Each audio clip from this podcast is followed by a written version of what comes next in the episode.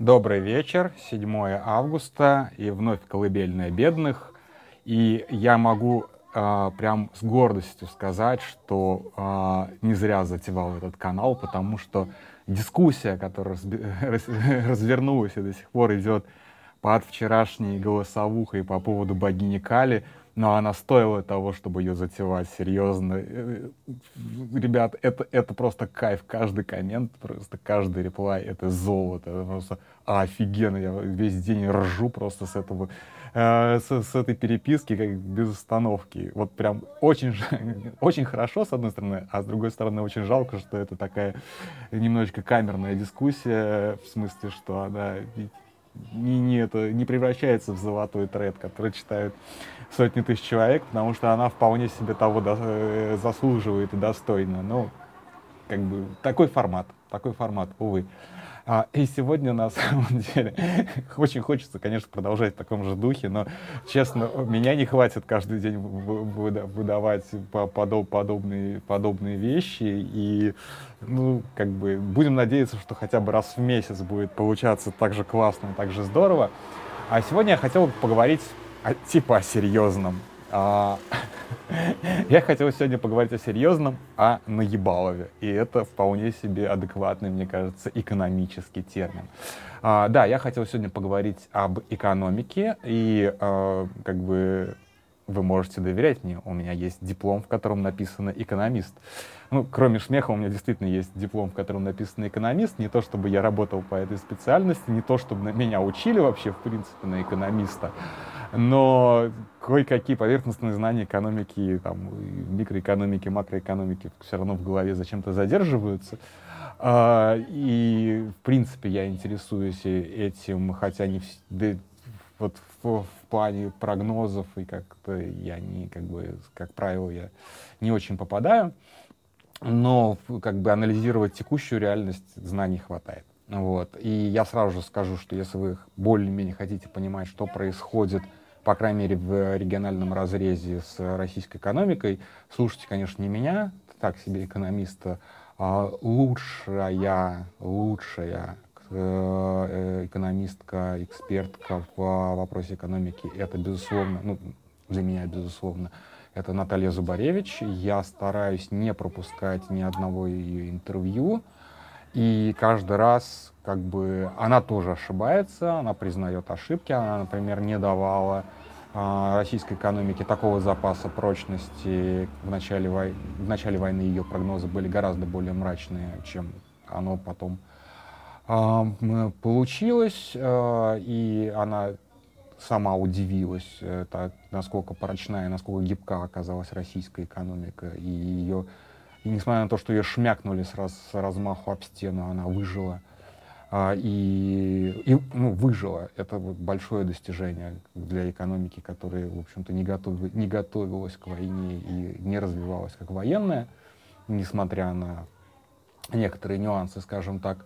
А, Зубаревич уважаю, короче, и но сейчас я хотел поговорить о... На самом деле я не стал бы об этом говорить, если бы не увидел пост, сначала пост Медведева, где он говорит, что а, Россия пятая экономика мира по, с учетом покупательской способности а, населения. Потом это очень сильно сейчас тиражируется по десяткам и сотням а, медиа, которые присутствуют в Яндекс новостях, так называемых. Привет Воложу, в отличие от нас и прочих нормальных изданий, которые не присутствуют в Яндекс Новостях. Привет Волжу, привет, привет казахстанско-израильскому предпринимателю и айтишнику Аркадию Волжу. А, а, и а, я увидел, что даже форейнеры какие-то, танкис пишут, что ого, нифига себе, Россия на, пятом, на пятой экономика мира а, по размеру Э, если пересчитывать на покупательную способность. Вот это вот если пересчитывать на покупательную способность, здесь очень важно, и об этом я сейчас поговорю. Это и есть то самое наебалово. А, начнем с того, что такое в принципе, а, а, почему этот параметр так важен и почему пропаганда будет за него цепляться. А, потому что а, а, вообще-то у нас одна из целей вот этого срока Путина, который уже заканчивается, этого или предыдущего. Я уже, если честно, не помню, когда у нас был майский указ. Вот в этом вот самом майском указе а, целью, ну как бы целью Путина, его предвыборным обещанием было сделать а, Россию на пятой экономикой мира. Без всяких оговорок по покупательной способности. Это очень важно. Без всякой, просто пятая экономика по ВВП, а, по размеру. А, на пятом месте, если я не ошибаюсь, Германия. И, честно говоря, России до Германии вот по чистым цифрам, ну, очень далеко. И что же произошло? Как это так Россия оказалась на пятом месте по размеру экономики? У нас что, выросла экономика, что ли? Ну, по бумагам, по документам она действительно показывает некоторый рост. Я чуть-чуть позже к этому вернусь, откуда этот рост берется. А, а, но для того, чтобы реально догнать экономику Германии, а, для этого рост должен быть, ну, 10 пунктов, 10, на 10, там, 15 процентных пунктов в год потому что, ну, как бы, что, может быть, даже больше. Я, честно говоря, сейчас просто не, не владею цифрами, что вот просто сопоставить экономику Германии и экономику России, и сколько, насколько большой разрыв. Но он там приличный разрыв, то есть это не, там, не в пару процентов разрыв, если я не ошибаюсь. Поэтому, конечно, и Россия все эти, там, по последние, ну, с 2014 года, ну, мягко говоря, не догоняла Германию, а наоборот отставала от нее, потому что, конечно же, у нас была стагнация на фоне, на фоне санкций, на фоне пост, ну, посткрымской. У нас посткрымская стагнация. Там был небольшой рост, точнее, был спад, а потом небольшой отскок и некий, некий рост — вот, но а, нельзя сказать, что у нас прям экономика росла опережающими Германию темпами. То есть этого не было точно. Так откуда это взялось? А все очень просто. Вот эта вот оговорочка про покупательную способность. А, дело в том, что действительно а, мерить, а, замерять экономики вот так вот в лоб напрямую не всегда корректно. Действительно, вот я сейчас нахожусь в Турции, а, турецкая лира а, э, примерно сейчас курс турецкой лиры почти равен курсу кроны, там на, на 20% у них раз, различия. И я понимаю, что как бы за условную тысячу лир я здесь покупаю гораздо больше, чем в Праге за тысячу крон. Это и есть разница в покупательной способности. За одно и то же количество э, денег ты в разных странах можешь себе позволить больше. И действительно, как бы даже если, например, сравнивать зарплаты, может быть, на какую-то там турецкую зарплату в 40 э, тысяч лир, я не знаю, какие зарплаты средние в Турции, но вот средние зарплаты в Праге там типа 45 тысяч крон. Вот на 45 тысяч лир очевидно, в Турции ты будешь жить гораздо более шикарно, чем на 45 тысяч крон в, э, в Праге. Это и есть разница между покупательной способностью. То есть как бы экономики на самом деле как бы, в, э, для экономики это на самом деле создает конкурентное преимущество. То есть ты можешь платить людям меньше, ну, потому что они несут меньшие расходы, а, соответственно, себестоимость товаров внутри твоей экономики будет ниже, и когда ты выходишь с этими товарами на мировой рынок, а, ты продаешь эти товары по мировым ценам, и ты получаешь большую прибыль. В теории это так работает, и это на самом деле достаточно часто выручало а, развивающиеся экономики, когда просто роняли курс валюты, девальвировали иногда даже искусственно, а иногда просто как меру, антикризисную меру, и это вытаскивало экономику из кризиса. В принципе, так произошло в России в 98-99 году, во время, во время кризиса 98 года.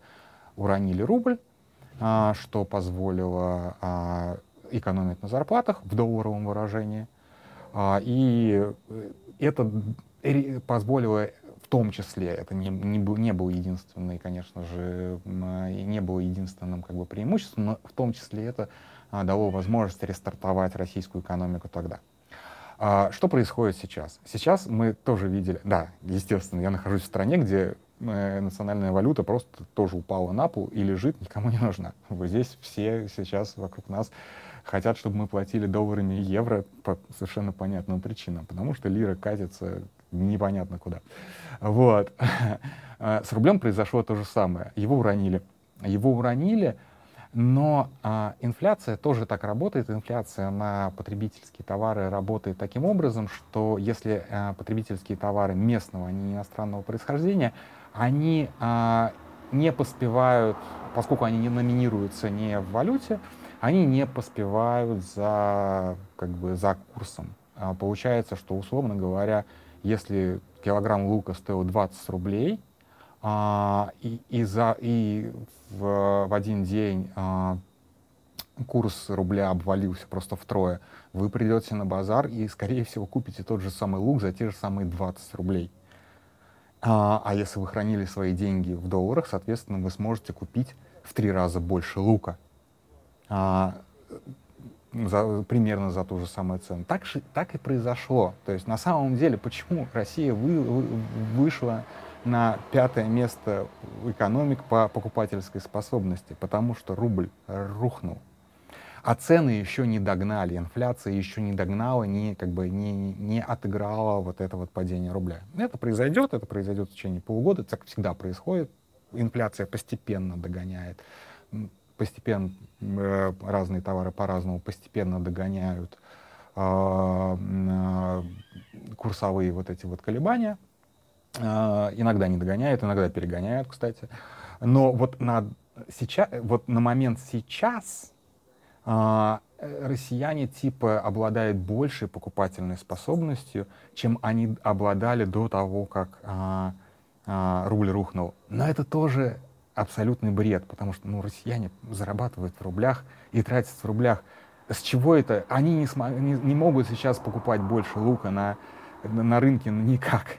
На самом деле имеется, конечно, в виду те россияне, которые хранят очень много а, денег а, в иностранных валютах. То есть вот как бы у нас же экономика одна из самых а, не, несправедливо устроенных. У нас вот этот вот а, знаменитый индекс Джини, то есть разрыв между самыми бедными и самыми богатыми, ну просто какой-то чудовищный. Ну как бы есть страны в мире, опять же, где он еще более чудовищный, но в России. И вот за, за счет тех россиян, которые супер богатые, вот эти супер богатые россияне теперь могут купить настолько дохрена лука на рынке, что просто могут скупить лук, э, несколько урожаев лука вперед. Но другое дело, что этого лука тоже нет. И в этом тоже э, как бы присутствует абсолютное наебалово покупательная способность-то, конечно же, есть у россиян. И не только у супербогатых. Но тратить эти деньги внутри страны особо-то некуда. Куда ты сейчас вложишь? Ну, по-хорошему, что ты сейчас сделаешь? Ну, как бы традиционно обычно вкладываются в какие-то перегретые сектора. А, почему они, собственно, получаются перегретыми? Типа там недвижку в Сочи. Вот а, в, в Москве, в, ну, насколько я понимаю, рынок недвижки сейчас не очень, не слежу, честно, может быть, ошибаюсь, в акции, и мы видим, что акции растут. Потому что, а куда еще инвестировать, люди, куда людям деньги нести? Они обесцениваются каждый день. А, валюты, как бы, рынок валюты так сейчас более-менее зарегулирован, насколько я понимаю, до сих пор. Куда деньги-то нести? Поэтому, конечно же, покупательная способность у рубля есть, и она у населения типа выросла за счет, за счет падения этой валюты. Вот, и мы на пятом эконом... месте, месте э, в мире по экономике, по покупательной способности. Ну, способны, как бы, а что ты с этой способностью делать будешь? Ничего ты с этой способностью делать не можешь.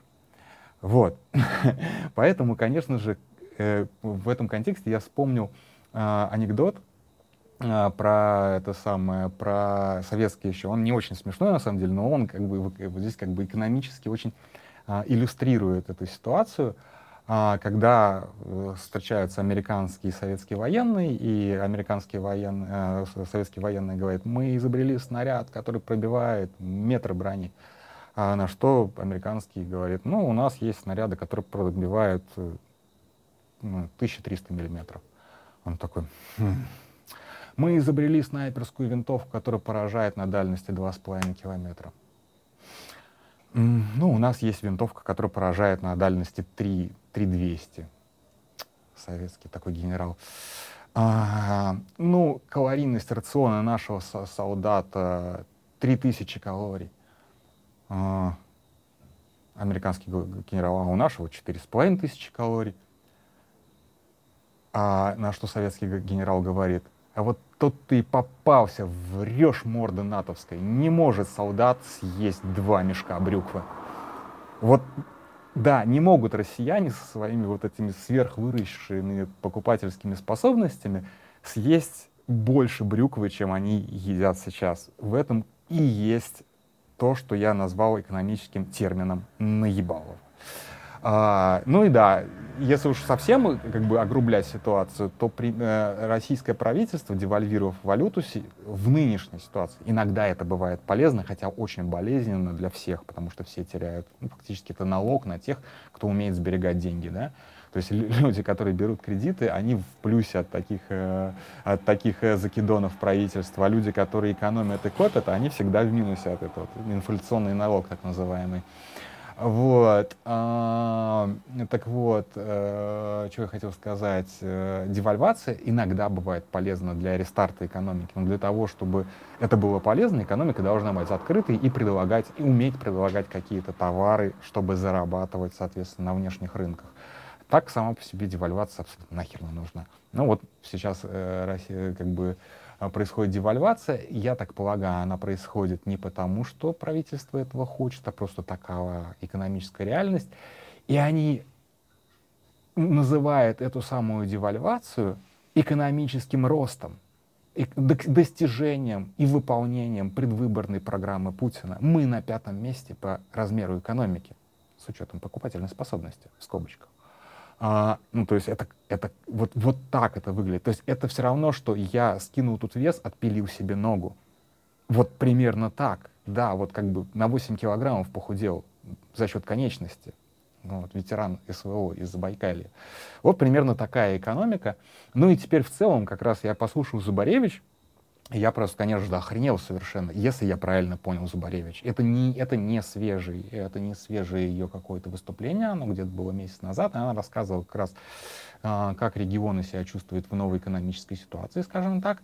И там было классно про а, то, что а, южные регионы, она не стала уточнять какие, очень сильно, у них очень сильно вырос параметр, что-то вроде, по-моему, капитальное строительство или что-то вроде этого. И, в общем, у нас в этом вот самом валовом внутреннем продукте, ну, вообще долго рассказывать, э, в чем, собственно, как бы, почему иногда вот, вот эта вот метрика, как валовый внутренний продукт, э, не совсем э, релевантна, не совсем правдива, и э, разные страны, кстати, врут по-разному, тут как бы Россия не исключение, но при, похоже, они включают в э, валовый внутренний продукт рытье окопов в Запорожской области — то есть вы понимаете, мы богатеем, наша экономика растет, точнее, показывает некий плюс маленький на фоне реального падения. То есть мы, мы скрываем падение экономики приростом в этих вот областях, где а, нам экономический рост показывает за счет того, что копаются окопы и строятся вот эти вот минные поля и так далее. То есть вот представьте себе, вот, вот такой у нас экономический рост. Ну, естественно, у нас экономический рост за счет а, большего производства снарядов, безусловно. Причем я думаю, что снаряды, которые достаются с дальних складов, они учитываются по полной стоимости, так же, как американцы, когда отправляли свое старое вооружение Украине, они тоже учитывали все это по полной стоимости. То есть советские снаряды, которые сейчас как бы перезакладывать сюда взрывчатое вещество, они тоже у нас поступают в э, плюс валового внутреннего продукта, в плюс ВВП. А, вот эти танки, которые они тащат из а, советских вот этих вот хранилищ гигантских, устанавливают новые прицелы, там снимают ржавчину со ствола и гонят на фронт. Это тоже в плюс ВВП. Ну, естественно, они не новые танки собирают, а это тоже в плюс ВВП. Все вот эти вот а, калибры и, э, и прочие вот эти ракеты, а, производство которых действительно там утроилось, может быть, упетерилось, тоже в плюс ВВП. Я уверен, что там по статье авиация будет там, десятикратный, э, десятикратный рост просто за счет вот этой вот Алабуги, где собирают шахеды. Это тоже все в плюс ВВП. Только это тоже как бы наебалово, потому что все это то, что производится, безусловно, государство платит за это зарплаты, и эти зарплаты потом дальше в экономике много-много-много раз работают, потому что деньги в экономике работают очень-очень много А, раз, но конечный этот продукт, который производится, он же не обогащает общество, он тут же уничтожается. Ну, танки уничтожаются не тут же, они там недели, две, три, может быть, полгода некоторые просто существуют на фронте, но они не создают дальше прибавочного продукта. То есть если вы сделали автомобиль, который продали внутри на рынке, да, или продали вовне. Да даже если вы сделали танк и отправили его в Саудовскую Аравию, вы как бы произвели настоящий внутренний продукт. А если вы сделали танк и отправили его в Украину, вы просто как бы сожгли эти деньги. То есть у нас рост, ну как, вот этот вот кусок ВВП, который типа будет, наверное, отображаться в итоге как рост, он тоже, в общем-то, это просто сожженные деньги. И недавняя утечка Рейтер от, э, Reuters о том, что э, уже Россия потратила все заложенные э, на этот год э, расходы на оборону, и это треть вообще расходов бюджета, э, ну это шокирующие большие деньги. И я, опять же, я не настолько классный экономист, чтобы сказать, что будет с, в так, с такими цифрами, в таких условиях с российской экономикой дальше. Надеюсь, сейчас э, Зубаревич э, в ближайшее время что-нибудь такое запишет, я ее послушаю и скажу «Вау!». А потом этот прогноз, опять же, не сбудется, потому что экономисты, в отличие от тарологов, будущее не предсказывают. Э, иначе бы они были самыми богатыми людьми на Земле. А, так вот, а, что я хотел сказать.